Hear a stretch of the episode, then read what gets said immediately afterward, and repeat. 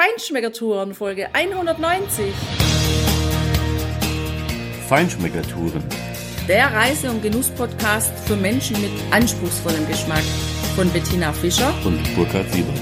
Hier lernst du außergewöhnliche Food- und Feinkostadressen, Weine und Restaurants kennen. Begleite uns und lass dich von kulinarischen Highlights inspirieren. Ja, ciao, hallo, schön, dass du wieder bei uns bist. Die schöne Stadt Kallipolis, die stellen wir dir vor. Gallipoli, eine der Perlen im Salento, eine ganz tolle Hafenstadt. Du erfährst, was es da zu sehen gibt, wie diese kleine Inselstadt auf uns gewirkt hat, was für eine tolle Hafenatmosphäre dort herrscht, warum dort Öl in den Kellern verarbeitet wurde und was das für die Stadt bedeutet hat. Wir erzählen ja was von der Festung und den Sträßchen und Gässchen und natürlich waren wir auch sanentinisch essen. Viel Spaß. Jetzt geht's los.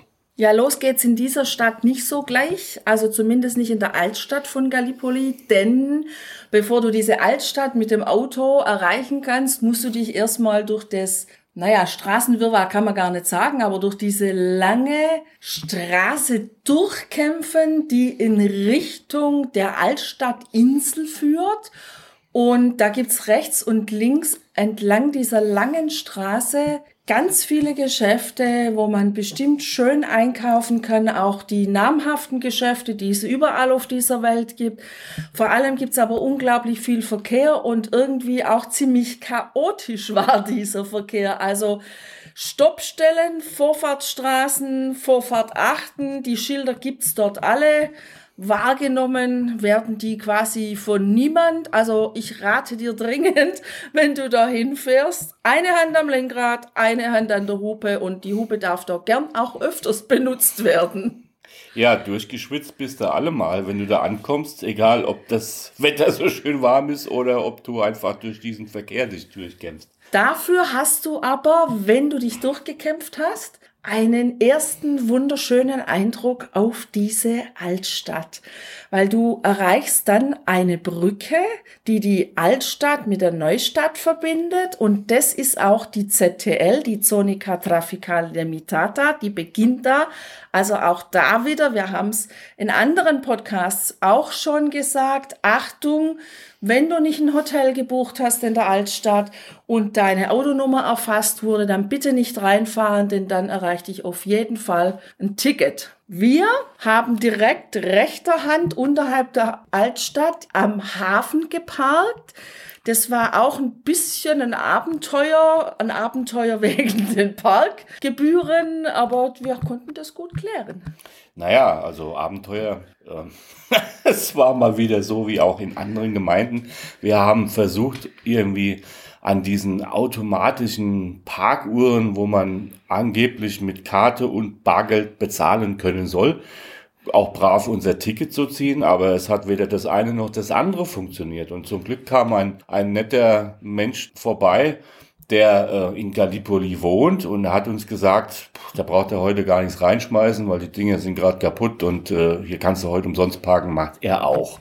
Und ja, das haben wir dann auch getan und es hat auch funktioniert. Wir hatten also keinen Strafzettel oder sowas. Äh, allerdings ohne Gewehr. Wir wissen natürlich nicht, ob das wirklich alles gestimmt hat oder italienisches Improvisationstalent war. Auf jeden Fall uns hat es nicht geschadet, sondern gut getan und das war in Ordnung. Ja, Gallipoli, wie gesagt, kommt von Kallipolis, war ursprünglich eine griechische Siedlung, wie auch das benachbarte Tarent. Die Griechen haben ja hier im Salento in Apulien in der Südspitze tatsächlich äh, einige Spuren hinterlassen und das ist wirklich wunderschön, weil Gallipoli insgesamt, die Neustadt ist auf einer ganz langen Landzunge, die schon weit ins Meer rausreicht. Und die Altstadt, das ist eine quasi vorgelagerte kleine Insel, die rund umgeben ist von einer riesigen Festungsmauer, komplett umgeben und vorne entsprechend ein Verteidigungsbauwerk hat, das Castello. Du kannst auf dieser Festungsmauer, da ist auch eine kleine Straße quasi, die da längs führt, komplett rund um diese Insel laufen. Die ist auch nicht sehr groß, die Altstadt. Also da bist du, Tina, ich würde mal sagen, wenn man komplett drumherum läuft, wenn man stramm läuft und nichts guckt, bist du in einer halben Stunde durch. Natürlich guckst du viel und siehst viel und wenn du da läufst, da entdeckst du so viel Schönes, da brauchst du eine Weile länger. Nimm niemals die Tina mit, also in dem Fall mich, weil da reicht eine halbe Stunde nie. Da machst du mal aus 30 Minuten 300 Minuten und dann sind 1000 Bilder im Kasten und ein paar Videos. Spannend fand ich, dass wir das schön ähm, so einen kleinen Weg hochgelaufen sind von diesem Hafen, die ersten paar Meter außen an der Stadtmauer entlang mit Blick auf den großen Hafen, wo auch die Guardia di Financia mit ihren Booten lag, wo ein Riesenkahn am Kai lag, wo irgendwas angekommen ist oder abtransportiert wurde, so und dann wurde es so ein bisschen dunkel und schattig und dann noch einmal um die Ecke rum, das ist überhaupt auch so spannend da. Es sind dann immer wieder so kleine Ecken in dieser Stadtmauer und jedes Mal, wenn du um so eine Ecke rumkommst, dann erwartet dich ein neuer Blick und das ist echt ein Abenteuer, da auch rumzulaufen. Jedenfalls uns hat an der ersten Ecke schon der Blick auf den kleinen Fischerhafen sich aufgetan. Ja, das war ein total schönes Bild, weil dieses blaue Meer und der blaue Himmel, die Sonne hat gescheint und dann lagen die bunten Fischerboote unten im Hafen und da waren auch die Fischer wirklich aktiv dabei. Die waren dabei, ihre Netze aufzurollen, ihre Netze wieder zu flicken. Die sind da gesessen auf dem Hafenkai, auf ihren Booten und haben gearbeitet. Also das ist auch wirklich schön in Gallipoli, weil das ist jetzt nicht irgendwie so ein Showhafen, ja, so ein Showfischerhafen, sondern das sind wirklich die Fischer, denen du da A bei der Arbeit zugucken kannst, aber B natürlich auch, wenn du früh genug dort bist, Fisch kaufen kannst. Vielleicht, wenn du da ein Apartment hast, wo du Selbstversorgung hast, kannst du da ganz frischen Fisch kaufen. Und wenn du dann ein paar Meter weiterläufst, dann hast du schon einen traumhaft schönen Blick auf diese hohe Stadtmauer, wo unten in goldenem Sand, kann man fast sagen, so hat es mindestens in diesem Licht ausgesehen, der Stadtstrand dieser Altstadt liegt und der auch echt frequentiert war. Ja, und draußen am Meer sind dann die Segelboote vorbeigefahren. Dann gibt's vorgelagert noch so eine kleine Insel. Da steht dann auch der Leuchtturm drauf. Also das ist ähm, schon ein einmaliges Fotomotiv. Ja, einfach schön. Ja, klar. Einfach schön, wie die Stadt ist. Schon vom Namen her. Es gibt natürlich auch hier einige Kirchen. Also die Anzahl der Kirchen und Kirchenplätze bezogen auf diese kleine Insel, auf dieses kleine Wohngebiet quasi ist enorm. Und da gibt es auch eine Franziskanerkirche am Ende dieses Stadtstrandes quasi um die nächste Ecke, die Chiesa da San Francesco. Ursprünglich schlicht gebaut, Franziskanerstil eben, nachträglich aber barockisiert worden. Also das heißt, ähm, auch den Franziskanern hat diese verspielte äh, Art gefallen. Ähm, der Barock hat hier in Apulien wirklich ähm, seinen Siegeszug erlebt und interessanter oder witzigerweise soll sich in dieser Kirche in der schönen Stadt Gallipoli Italiens hässlichste Kirchenstatue befinden, der Maladrone. Und wir haben versucht, ihn zu entdecken. Wir sind uns allerdings nicht ganz sicher. Also das, was wir vorher recherchiert haben, oder auch währenddessen nochmal nachrecherchiert haben, wie diese Statue tatsächlich aussieht. Also ich sag's mal so, wirklich rotzehässlich. Aber wir haben sie nicht wirklich entdeckt an dem Platz, an dem sie eigentlich sein sollte. Nämlich wenn du da reinkommst, gleich rechts ein Seitenschiff und da auf der rechten Seite, da soll er hängen, da hängen zwei Bettler. Einer guckt zu dem Jesus hin am Kreuz und der andere, das ist eben der hässliche, der guckt von ihm weg oder nicht zu ihm hin. Und an dieser Stelle das Bild kannst du sehen auf unserem Blog. Da hängt jetzt auch eine Statue, aber es ist, glaube ich, nicht die, oder wir haben ihn nicht so sehen können, als dass er das tatsächlich ist. Aber natürlich eine interessante Story ist es. Vielleicht haben die Italiener nachgebessert. Vielleicht wollten sie den Ruf des Maladrone loswerden. Geschichten erzählen können sie ja gut. Also man kann ja so eine Geschichte dann auch mal verändern. Ja, das ist natürlich auch eine Möglichkeit, die sich da vielleicht ergeben hat. Ja, interessant ist, wenn du dann von dieser Kirche aus so Richtung Zentrum dieser kleinen Stadtinsel gehst, ins, in das Centro Storico eben, da gehst du durch kleine, enge, gewundene Gassen, da ist nichts grad oder irgendwas. Die sind alle quer und quer verwinkelt gebaut und die sind auch sehr eng. Und da sind die Fenster und die Türen, die Eingangstüren, die sind ja direkt an der Straße. Das heißt, du läufst da vorbei und die sind in der Regel alle offen. Das heißt, du schaust den Menschen in ihre Wohnungen hinein, in ihre Küchen, auf ihre Küchentische oder die Wohnzimmer, egal wie. Und du läufst quasi zwei Meter neben ihrem Fernsehsessel vorbei. Das ist schon eine ganz amüsante Sache eigentlich. Also ich frage mich, Tina, wie die das eigentlich machen. Haben die sich daran gewöhnt, an diesen ganzen ganzen Touristen, die da natürlich auch durchgehen. Also ich fand es jetzt angenehm, es waren nicht so viele da, aber wir waren ja jetzt auch Mitte September dort, also ist vielleicht im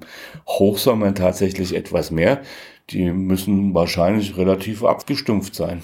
Ja, vielleicht stellen sie im Hochsommer auch ein Kästchen raus, weil ich könnte mir vorstellen, wenn du das da morgens rausstellst, ist das abends gut gefüllt, weil das ist schon eine schöne Möglichkeit, mal zu schauen, wie wohnen denn die Menschen da, weil die sind ja relativ kleine, enge Eingänge häufig, aber doch hohe Türen und hohe Fenster, also auch wieder große Räume.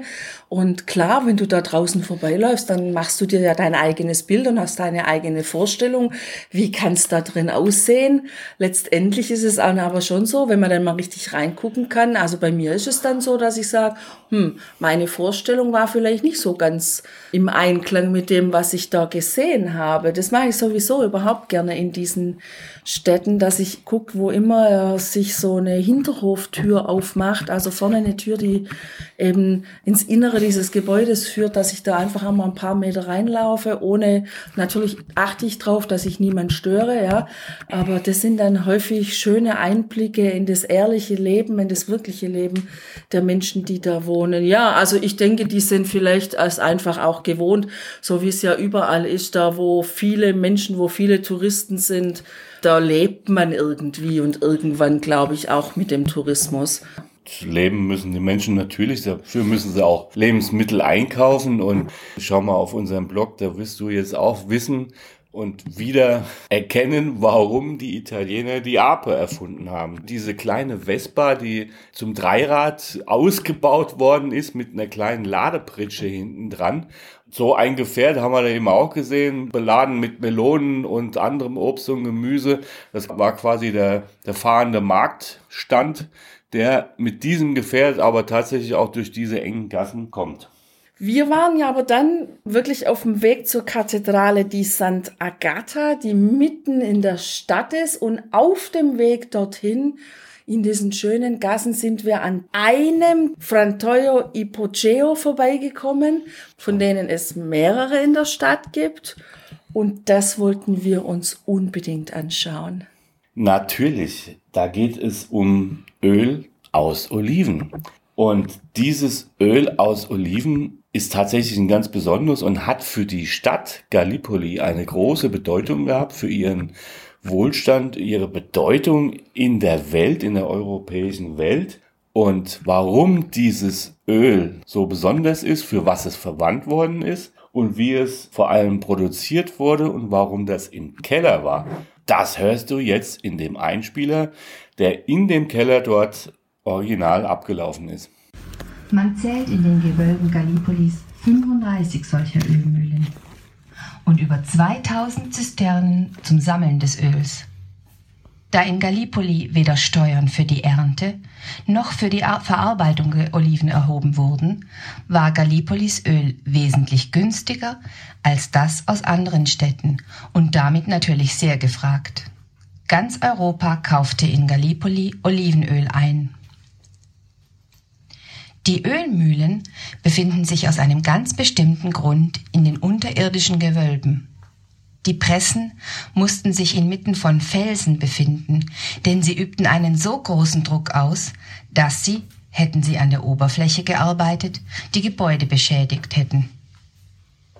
Also sind die Gewölbe für die Ölmühlen in das spröde unterirdische Gestein gegraben worden, das dem übergroßen Druck sehr gut standhielt. Die Oliven wurden aus dem gesamten Hinterland der salentinischen Halbinsel angeliefert und durch Schächte in die Gewölbe befördert, wo sie für circa einen Monat in dafür vorgesehenen Behältern lagerten. Erst danach begann die eigentliche Olivenverarbeitung. Die Oliven wurden mit einer Schaufel auf den kleinen Mühlteller befördert, wo das Mühlrad, das von einem Tier bewegt wurde, die Oliven zermahlte. Die Masse, die dabei entstand, wurde Pasta Mamma, also Mutterteig genannt. Sie wurde in den großen Teller befördert und in ihrerseits wieder flache, runde Behälter aus Kokosfasern oder Binsengeflecht gefüllt, die Fiscoli genannt wurden. Diese Fiscolis wurden übereinander gestapelt und von der Ölpresse unter Druck gesetzt. Durch einen kleinen, davor liegenden Kanal floss das gewonnene Olivenöl und Ölwasser, das, weil es leichter war, auf der Oberfläche schwamm, in einen anderen Behälter. Das Ölwasser wurde durch einen flachen Teller, der Mappo genannt wurde, abgeschöpft und seinerseits wieder in Lederbehälter gefüllt, die zum Transport zu den Zisternen dienten. Aus den Zisternen, wiederum in Fässer gefüllt, wurde das Produkt zum Hafen gebracht und auf Frachtschiffe verladen. Jeden Tag verließen alten Hafenmeistereintragungen zufolge über 30 Frachtschiffe, die mit Olivenöl beladen wurden, den Hafen von Gallipoli. Das Wasser wiederum, das sich in den Vertiefungen ansammelte, wurde in eine Art Brunnen geleitet, der Pozzo Sertinaro genannt wurde. Dieses Restprodukt wurde dann zu Seife weiterverarbeitet. Auf den Fiscolis, den flachen Kokosfaser- oder Binsengeflechtbehältern, blieb nun ein Rest, der nochmals auf den Mülltisch kam und abermals zermahlen wurde. Diese Paste hieß Pasta Figlia, also der Tochterteig. Auch die Flüssigkeit, die hier herausgepresst wurde, wurde in kleinen Vertiefungen gesammelt und nochmals weiterverarbeitet.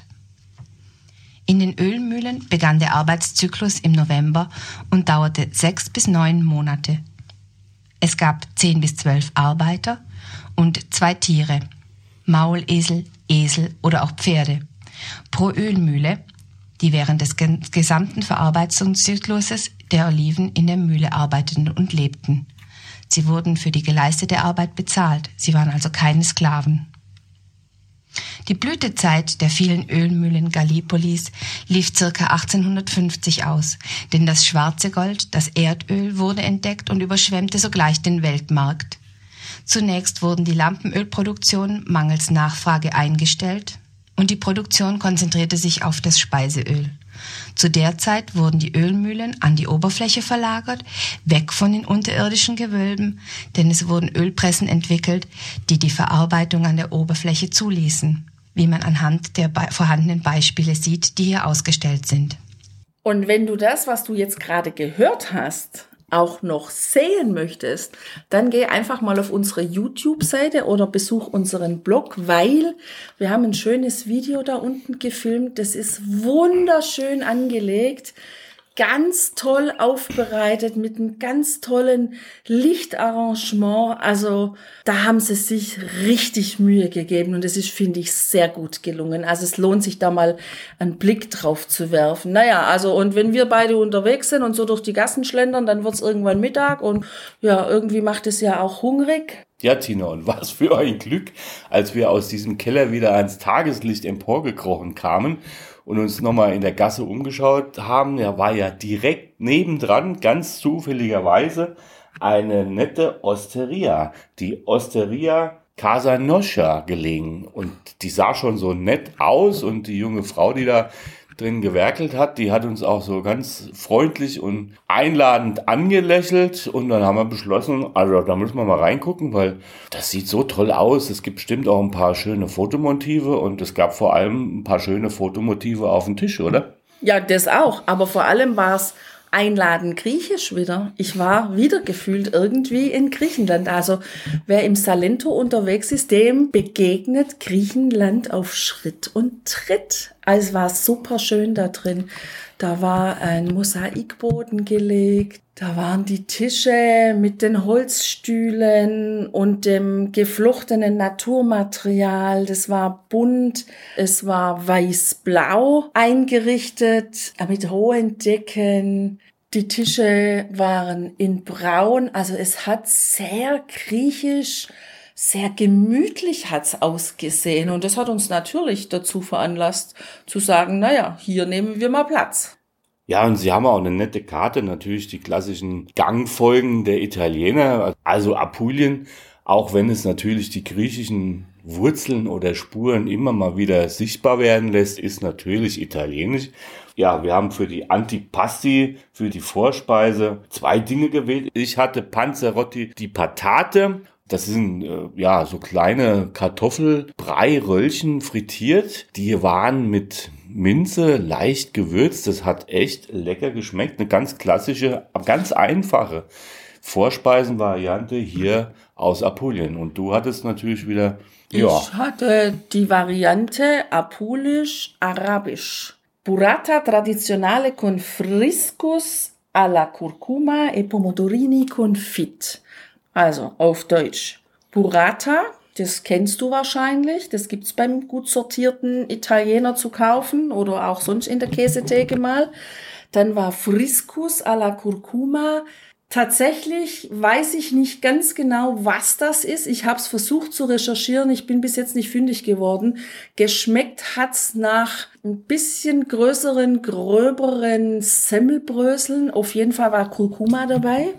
Es war auch dunkel und es war trocken, wie so, wenn ich Teig, wenn ich Kuchenteig mache und ich möchte Streusel machen.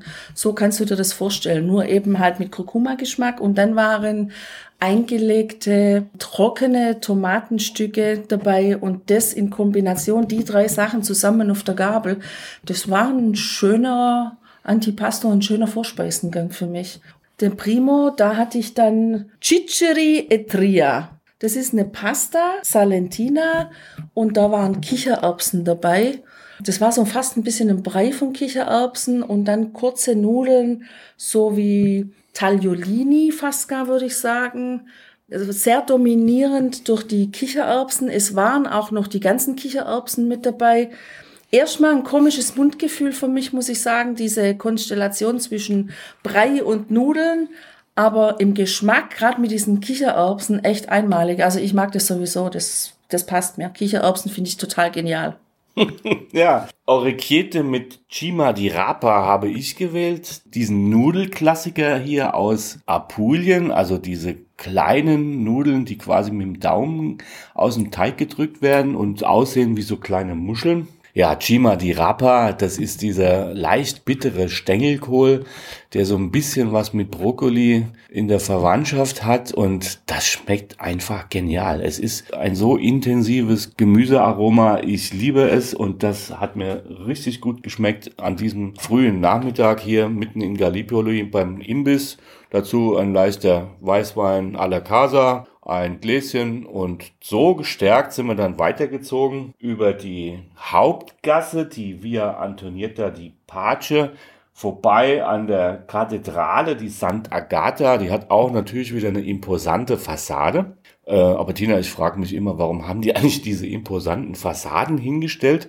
Wenn da im Prinzip nur eine schmale Gasse dazwischen ist und du kannst die nie so richtig wahrnehmen. Also ich sag mal, die Mailänder haben vor ihren Dom wenigstens einen Platz gebaut, sodass du diese Fassade, die ja auch imposant ist, halt in Gänze bewundern kannst. Naja, also Mailand liegt ja jetzt halt auch nicht gerade auf einer kleinen Insel. Ach so, das könnte eine, das könnte ein Grund sein, da hast du natürlich recht. Also offensichtlich wollten sie hier nicht auf schöne Fassaden verzichten und haben sie gedacht, lieber schaue ich mir nur einen Teil davon an und das vielleicht ein kleinen Häppchen und baust dann so einem Ganzen zusammen. Aber auf die Schönheit will ich nicht verzichten, weil, also tatsächlich ist das so, Gallipoli ist für sich, also die Altstadt, das ist eine einzige Schönheit, das ist echt eine Perle im Meer. Und bewacht wurde diese Perle natürlich vom Kastell, was mehrfach neu gebaut worden ist, eben direkt am Eingang, also an der heutigen Verbindungsbrücke. Das hat quasi diese Stadt vor Angriffen von der Landseite her absolut geschützt. Es lohnt sich schon, da mal reinzugehen. Es kostet ein paar Euro Eintritt, ich glaube fünf oder sowas, ich weiß nicht mehr genau. Es ist durchaus interessant, da gibt's alte alte Fresken auch an den Wänden. Interessant einfach auch diese Räumlichkeiten zu sehen. Die sind sehr kahl. Da steht also jetzt nicht groß was drin rum. Aber es hat ein paar nette Räume, wo du ein paar Dinge sehen kannst, wie zum Beispiel die Öllampen, die natürlich gespeist wurden mit dem Öl aus den Kellern dieser Stadt. Da gibt's sehr schöne alte Exponate, einen Raum, einen Verteidigungsraum unterhalb des einen Turmes. Äh, da ist so ein Meer von Ölkännchen, Öllämpchen aufgebaut. Das sieht echt nett aus. Du kannst da auch in die Keller gehen, hast du riesige große Kuppelräume unterhalb dieser Verteidigungstürme. Du siehst auch die, die Handelswege, die da über die Meere äh, nach Europa bis nach Nordeuropa in, in das, ins Baltikum und so weiter reingelaufen sind. Und du hast natürlich einen fantastischen Blick über die Stadt, auch über die Häfen. Auch hier ist an der einen Seite sind nochmal zwei kleine Yacht- und Fischerboothäfen.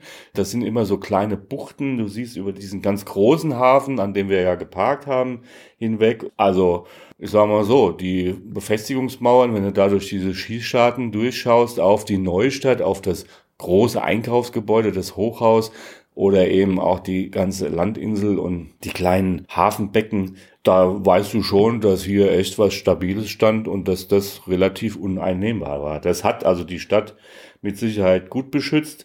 Davor, ja, die ehemalige Markthalle, das ist quasi die Verbindung zwischen dem Kastell und der Altstadt. Schönes Gebäude, so langgezogen, ganz typisch. Ich finde es ein bisschen schade, dass das heute keine Markthalle mehr ist. Also ich glaube, dort die Händler mit Obst, Gemüse, Fisch, Fleisch und allem, was du zum täglichen Leben brauchst, Öl und so weiter, das wäre richtig tolle Atmosphäre.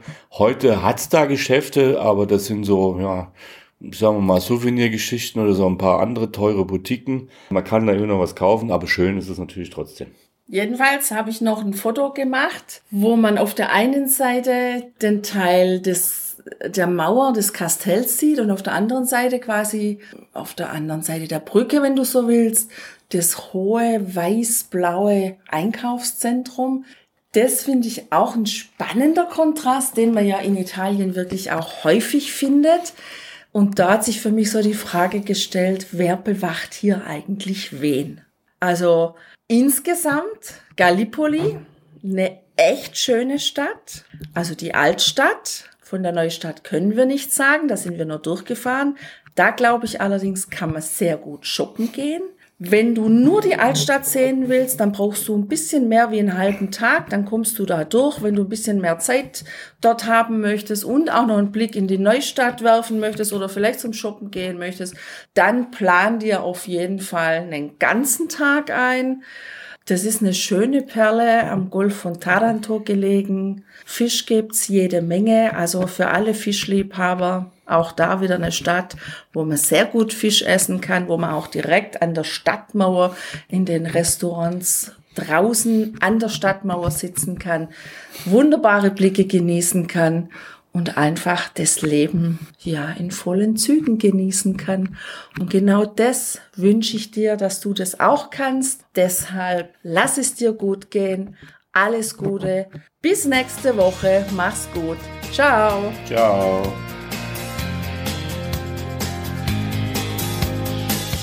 Hier endet dein Genusserlebnis noch lange nicht.